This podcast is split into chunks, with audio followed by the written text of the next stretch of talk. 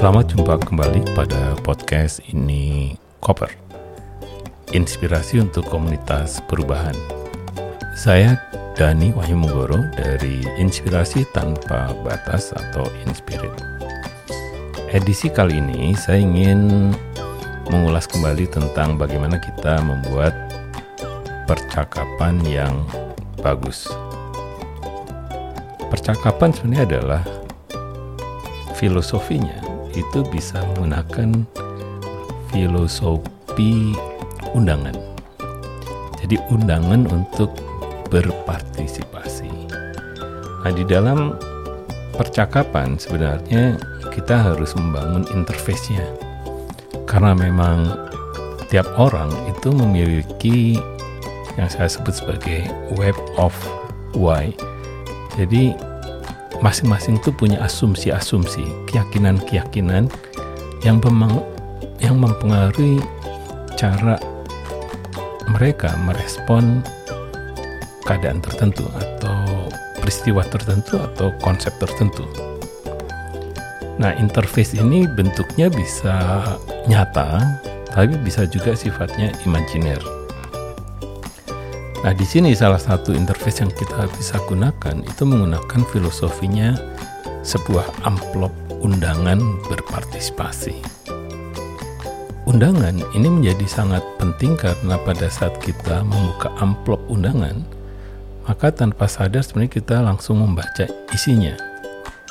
Tentu isinya adalah tentang kapan, di mana, acaranya apa, apa yang dibahas, dan seterusnya. Jadi, proses percakapan itu dimulai dari saat kita mengundang para peserta. Nah, pada saat undangan itu dibuka, peserta tanpa sadar sebenarnya juga sudah mulai ber, berangan-angan apa yang bisa saya sumbangkan di dalam percakapan itu. Nah, di sinilah yang sebenarnya menjadi penting adalah bahwa undangan bisa menjadi konektor pertama pada saat kita ingin membangun percakapan yang bagus. Berikutnya sebenarnya yang penting juga di, di difikirkan dan itu pernah atau sering dipakai oleh Inspirit dalam proses fasilitasinya adalah the law of two feet atau hukum dua kaki.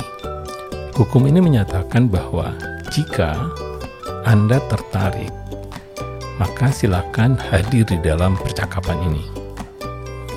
Tetapi saat Anda merasa tidak tertarik lagi, silakan keluar dari percakapan ini.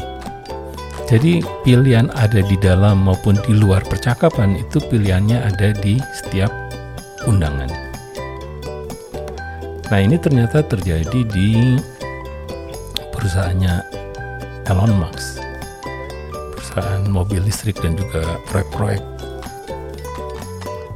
kerennya ya tentang angkasa, tentang neural dan dan sebagainya.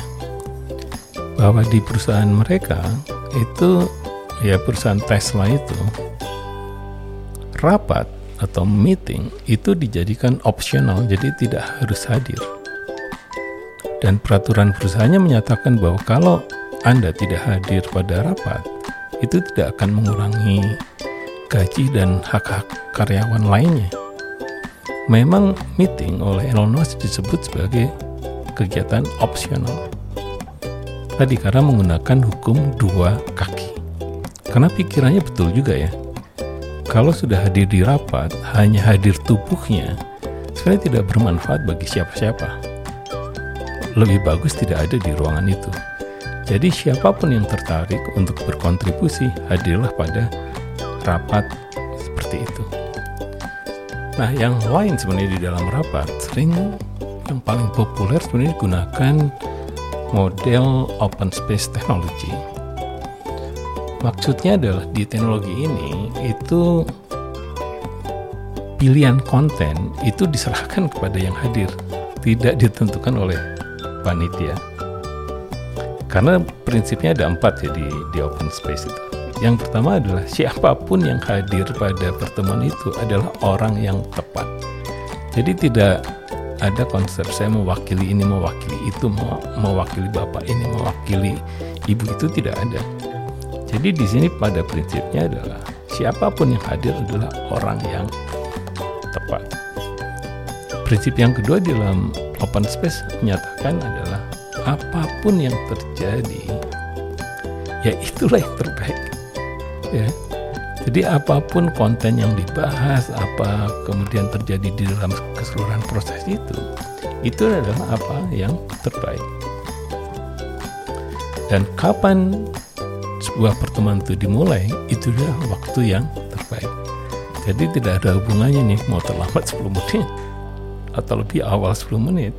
Kapan pun kita mulai pertemuan itu, itu dianggap bahwa itulah waktu yang terbaik untuk memulai percakapan dan juga berakhirnya. Jadi kalau pada pada saat akhir itu berakhir jam berapa atau kapan berakhir dan diputuskan bersama waktunya berakhir, maka itulah waktu memang waktu terbaik untuk mengakhiri percakapan. Nah, yang lain sebenarnya yang menarik di dalam proses percakapan itu adalah tidak selalu sebenarnya percakapan itu di dalam bentuk ya. seperti misalnya kelas atau apa tuh U-shape dan sebagainya. Tapi yang paling penting sebenarnya adalah bagaimana kita membantu antara para peserta itu semakin memungkinkan terjadi percakapan. Jadi kalau di dalam filosofi ruang orang-orang Jepang sebenarnya ruang-ruang negatif atau ruang-ruang kosong itu sebenarnya adalah ruang-ruang yang bisa dimanfaatkan untuk percakapan yang bagus. Oleh karena itu, di dalam fasilitasinya Inspirit, kadang kita memilih ruangan itu dua kali lebih besar dari siapa yang hadir. Jadi misalnya saya undang 30 orang, maka saya akan negosiasi ke hotel untuk mencari ruangan yang cukup untuk 60 orang. Nah, ini yang sebenarnya menjadi penting di dalam di dalam proses membangun percakapan sebenarnya adalah satu tentang kualitas tadi logika-logika yang kita pakai di teknologi apa open space technology tadi kemudian yang paling penting juga tadi lokasi ruang itu menjadi sangat penting dalam sebuah percakapan yang bagus ya negatif space tadi ada ruang-ruang kosong yang yang kita bisa manfaatkan dan yang lain adalah kapasitas pengetahuan dari orang-orang yang hadir pada pertemuan itu. Nah, di sini sebenarnya yang menjadi menarik adalah bahwa ternyata kalau kita mengubah mengubah interface-nya tadi, jadi interface itu bisa bentuk tempat duduknya, bagaimana posisi para peserta, narasumber di mana dan sebagainya.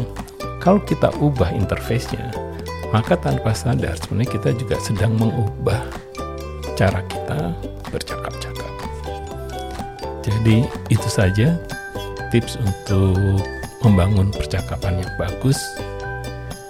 Dan kami di ini koper percaya bahwa berbagi secuil pengetahuan dan keterampilan atau tips itu sangat bermanfaat bagi komunitas perubahan.